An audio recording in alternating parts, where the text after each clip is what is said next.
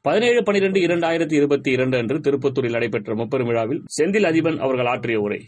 மறுமலர்ச்சி திராவிட முன்னேற்ற கழகத்தினுடைய அரசியல் மையக்குழுவினுடைய செயலாளர் பொறியாளர் மு. செந்திலதிபன் அவர்கள் அவர்களை பேசுவதற்கு அழைக்கிறோம்.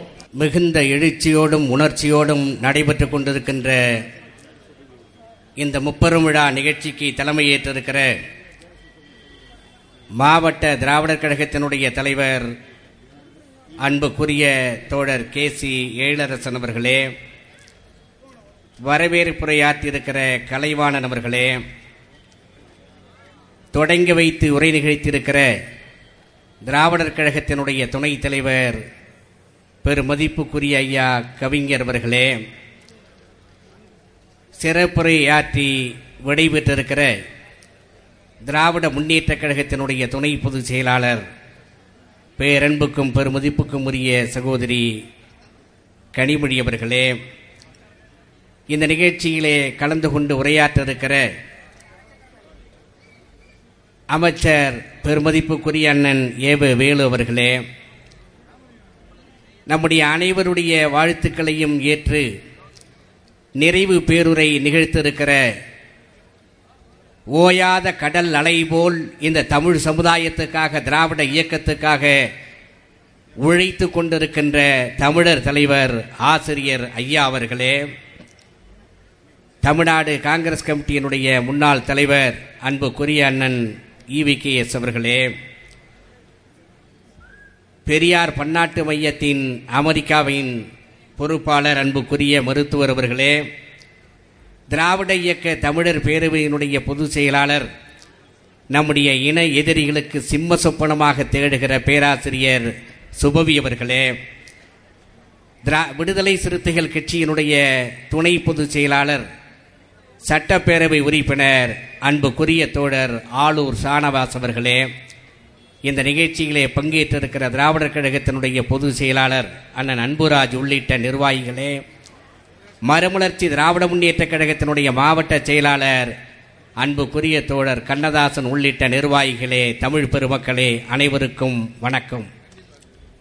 முப்பெரும் விழா மிகுந்த சிறப்போடு திருப்பூரிலே நடைபெற்றுக் கொண்டிருக்கிற இந்த வேளையில் பெரியார் பெருந்தொண்டராக சுயமரியாதை சுடரொளியாக திகழ்ந்த ஏடிஜி அவர்களினுடைய நூற்றாண்டு விழாவையும் நம்முடைய தமிழர் தலைவருடைய தொண்ணூறாவது பிறந்தநாள் விழாவையும் அதை போல விடுதலை விழாவையும் சேர்த்து முப்பெரு விழாவாக நடத்துகிற இந்த வேளையில் நூற்றாண்டு விழாவிலே கடந்த ஆண்டு இந்த ஆண்டு ஜனவரி தொடங்கி இப்பொழுது டிசம்பர் பதினேழு வரையிலே நம்முடைய ஆசிரியர் அவர்கள் எந்தெந்த விழாக்களிலே பங்கேற்றார்கள் என்று நான் விடுதலையினுடைய பதிவுகளை எடுத்து பார்க்கிற பொழுது இந்த ஆண்டு ஜூலை மூன்றாம் தேதி பொத்தனூரில் பெரியார் பெருந்தொண்டர் பெரியார் சுயமரியாதை நிறுவனத்தினுடைய தலைவர் இங்கே வாழ்த்தை பெற்றிருக்கிற பொத்தனூர் சண்முகம் அவர்களினுடைய நூற்றாண்டு விழாவிலே நம்முடைய ஆசிரியர் அவர்கள் பங்கேற்றார்கள்.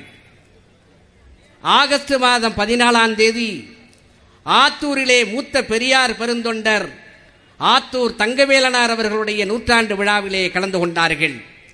ஆகஸ்ட் இருபதாம் தேதி குத்தாலத்திலே நூற்றாண்டு விழா காண இருக்கக்கூடிய பெரியார் பெருந்தொண்டர் கொக்கூர் கோவிந்தசாமி அவர்களுடைய நூற்றாண்டு விழாவிலே பங்கேற்றார்கள். இன்றைக்கு ஏடிஜி அவர்களுடைய நூற்றாண்டு விழாவிலே ஆசிரியர் அவர்கள் பங்கேற்கிறார்கள். நான் கூட எண்ணி பார்த்தேன். சுயமரியாதை இயக்கத்திலே தலைவர் தந்தை பெரியாரோடு திராவிட இயக்கத்தோடு நீண்டகாலம் பயணித்தவர்கள். நூறாண்டை கடந்த பெரியோர்கள் இங்கே இருக்கிறார்கள். ஏடிஜி அவர்களைப் போல நினைவில் வாழக்கூடியவர்களும் இருக்கிறார்கள். அவர்களுடைய நூற்றாண்டு விழாக்களுக்கெல்லாம் ஆசிரியர் ஏன் போகிறார்? என்று நான் எண்ணி பார்க்கிற பொழுது நூற்றாண்டை கடந்திருக்கிற இந்த திராவிட இயக்கம் எப்படிப்பட்ட பாதையிலே நடந்து வந்தது என்கிற வரலாற்றை நம்முடைய இளைஞர்கள் உள்வாங்க வேண்டும் என்பதற்காக இந்த நூற்றாண்டு விழாக்களை நம்முடைய ஆசிரியர் கொண்டாடி கொண்டிருக்கிறார்கள். தொண்ணூறு வயது நம்முடைய ஆசிரியருக்கு. திராவிடர் கழகத்தினுடைய துணைத் தலைவர் ஐயா அவர்கள் கவிஞர் இங்கே குறிப்பிட்டதைப் போல உலக வரலாற்றில் எண்பது ஆண்டு கால பொது வாழ்வை பெற்றிருக்கக்கூடிய ஒரு அரசியல் தலைவரை உலகத்திலேயே பார்க்க முடியாது நம்முடைய ஆசிரியரை தவிர வேறு எவரையும் மிகைப்படுத்தி சொல்லவில்லை. பத்து வயது பாலகனாக ஆயிரத்தி தொள்ளாயிரத்தி நாற்பத்தி நாலு மே பனிரெண்டாம் தேதி எங்கள் கடலூர் பழையப்பட்டினத்திலே செட்டிக்கோவில் திடலில் நடைபெற்ற கூட்டத்தில் திராவிட மாணவர் சுற்றுப்பயணத்திலே ஆசிரியர் அவர்கள் பத்து வயது பாலனாக அந்த மேடையிலே முழங்கினார்கள். அவருக்கு தலைப்பு கொடுக்கப்பட்டது தமிழன் முன்னேற்றம் என்ற தலைப்பு. பதினோரு வயதில் ஆயிரத்தி தொள்ளாயிரத்தி நாற்பத்தி ஐந்து மே ஒன்னாம் தேதி திருவாரூரிலே தலைவர் கலைஞர் அன்றைக்கு மாணவனாக இருந்து தென்மண்டல திராவிடர் கழக மா- மாணவர் மாநாட்டை தலைவர் கலைஞர் அவர்கள் நடத்திய பொழுது அந்த மாநாட்டுக்கு சென்றவர் பதினோரு வயதிலே நம்முடைய ஆசிரியர். அதற்கு கொடுக்கப்பட்ட தலைப்பு ஆசிரியர் அவர்கள் போர்க்களம் நோக்கி என்ற தலைப்பிலே பேசினார்கள். இன்றைக்கு எழுபத்தி ஏழு ஆண்டுகள் உருண்டோடிவிட்டன. பத்து வயதிலே தமிழன் முன்னேற்றம் என்கிற தலைப்பிலே பேசினார். பதினோரு வயதிலே போர்க்களம் நோக்கின்ற தலைப்பிலே பேசினார். தொண்ணூறு வயதிலேயும் தமிழனை முன்னேற்றுவதற்கு போர்க்களத்திலே நிற்கிற தலைவர் நம்முடைய ஆசிரியர். உலகத்திலே எவரையும் பார்க்க முடியாத அந்த வீர வரலாற்றை ஆசிரியர் அவர்கள் படைத்திருக்கிறார்கள்.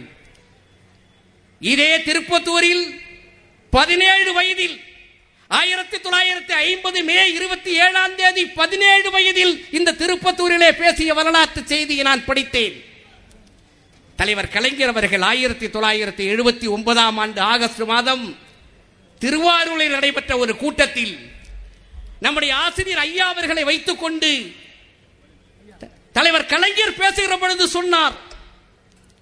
ஆசிரியர் அவர்களை வைத்துக் கொண்டு பேசுகிற பொழுது தந்தை பெரியார் அவர்கள் சொல்வார்கள் ஆயிரத்தி தொள்ளாயிரத்தி அறுபத்தி ஐந்து சிவகங்கையில் நடைபெற்ற ஒரு கூட்டத்திலே ஆசிரியர் நம்முடைய தமிழர் தலைவர் ஐயா அவர்கள் பங்கேற்ற அந்த மேடையிலே கலைஞர் சுட்டிக்காட்டினார்கள்.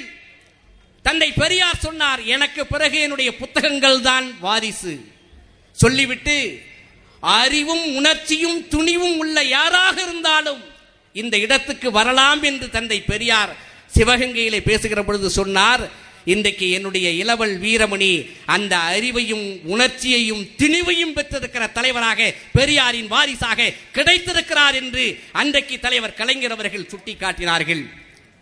உலக வரலாற்றிலே மிகப்பெரிய தலைவர் இருபத்தி ஏழு வயதிலே திராவிடர் கழகத்தினுடைய பொதுச் செயலாளர்.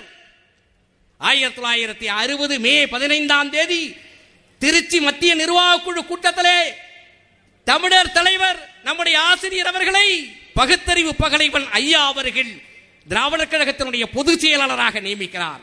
இருபத்தி ஒன்பது வயதில் விடுதலை ஆசிரியர் பொறுப்பை ஏற்கிறார். ஆயிரத்தி தொள்ளாயிரத்தி அறுபத்தி ரெண்டு ஆகஸ்ட் மாதம் பத்தாம் தேதி. அதிலிருந்து கணக்கு போட்டு பார்த்தால் அறுபது ஆண்டு காலம் ஒரு பத்திரிகைக்கு ஆசிரியர் நம்முடைய ஐயா அவர்கள்.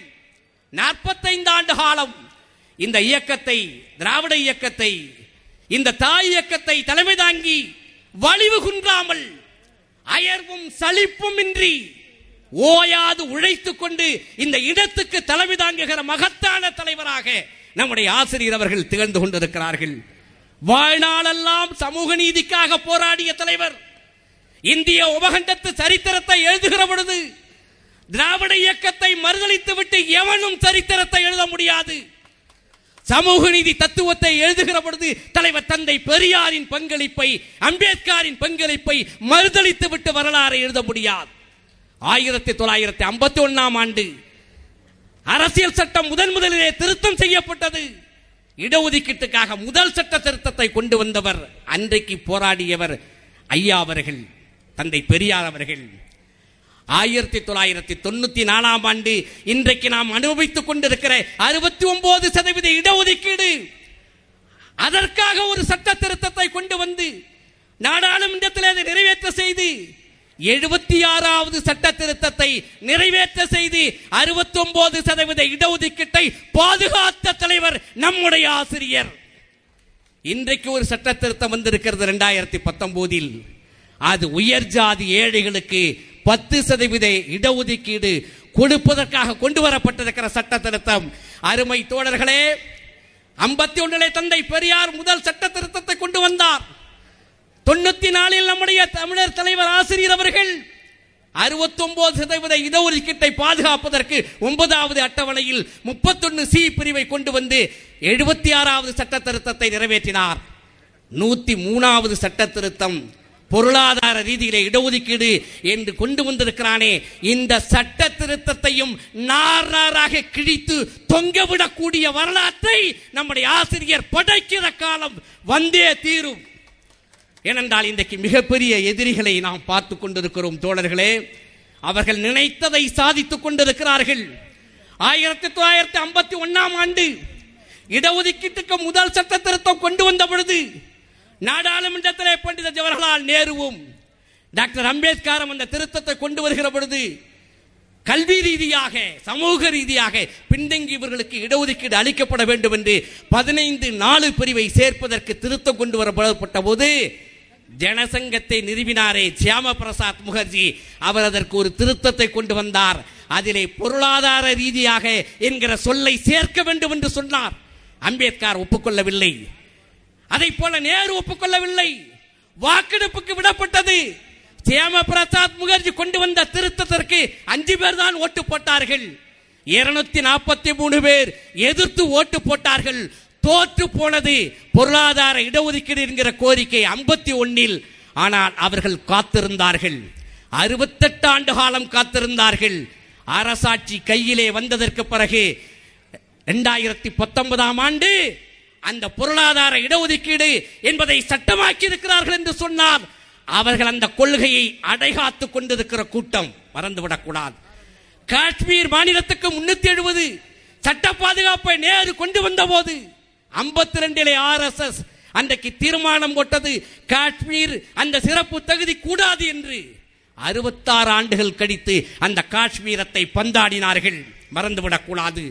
பொது சிவில் சட்டம் அவர்களுடைய நோக்கத்தில் இருக்கிறது திட்டத்தில் இருக்கிறது.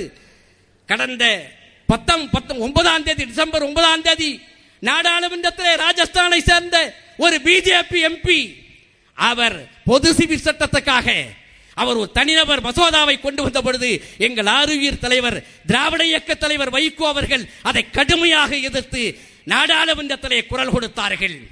ஆனால் அதிலேயும் அவர்கள் இன்றைக்கு பொது சிவில் சட்டத்தை கொண்டு வருவதற்கு துடிக்கிறார்கள். தோழர்களே நாம் பேசிய சமூக நீதி திராவிட இயக்கம் முழக்கமிட்ட மாநில உரிமை கல்வி உரிமை பெண்ணுரிமை நம்முடைய மொழி உரிமை இந்தி ஏகாதிபத்தியத்தை எதிர்த்து இந்த மண்ணிலே தியாகம் செய்த நம்முடைய தியாகிகளுடைய அந்த தியாகம் அனைத்தும் வீண் போகிவிடக் கூடாது அவற்றை எல்லாம் இந்த மண்ணிலே நிலைநிறுத்துவதற்கு நம்மை வழிநடத்துவதற்கு ஆசிரியர் அவர்கள் இருக்கிறார்கள். அவர்கள் வழிகாட்டுதலோடு எல்லோரும் ஒன்று சேர்ந்து ஆசிரியருக்கு பின்னாலே அணிதிரள வேண்டும். இங்கே இருப்பது ரெண்டே அணிதான். பாசிச பிஜேபி ஆர்எஸ்எஸ் எதிர்ப்பு அணி ஒன்று பிஜேபிக்கு ஆதரவு கொடுக்கிற அணி ஒன்று. வேறு எவருக்கும் இடம் கிடையாது. யார் எங்கே நிற்கப் போகிறீர்கள் என்ற கேள்வியை நாட்டு மக்களிடத்திலே எழுப்புவோம் என்று தெரிவித்து ஐயா அவர்களே எங்கள் தலைவர் வைகோ அவர்கள் பெரியார் திரளே சொன்னதைப் போல நீங்கள் நூற்றாண்டு கடந்து நூத்தி இருபது ஆண்டுகள் வாழ வேண்டும் என்று வணங்கி வாழ்த்தி கேட்டுக்கொண்டு மூச்சை எடுத்தறி தமிழா. முழங்கு மேகமாகி கிளம்பு. சீச்சி அடிமையாய் வாழ்ந்தோம். செந்தமைத்தாய் இதற்கோடா பெற்றால். கூனி வளையவா மேனி. கும்பிட்டு கால்பிடிக்கவா கைகள். தீனி மகிழவா வாழ்க்கை. சென்னீராடி முழக்கடா சங்கம். நாங்கள் கவரிமான் ஜாதி. நாய் போல் எசமான் அடிகளை நக்கும். தீங்கு படைப்பவன் எங்கே? தேடி உதைப்போம். செருக்களம் வாடா என்று அழைத்து வாய்ப்புக்கு நன்றி பாராட்டி முடிக்கிறேன். நன்றி வணக்கம்.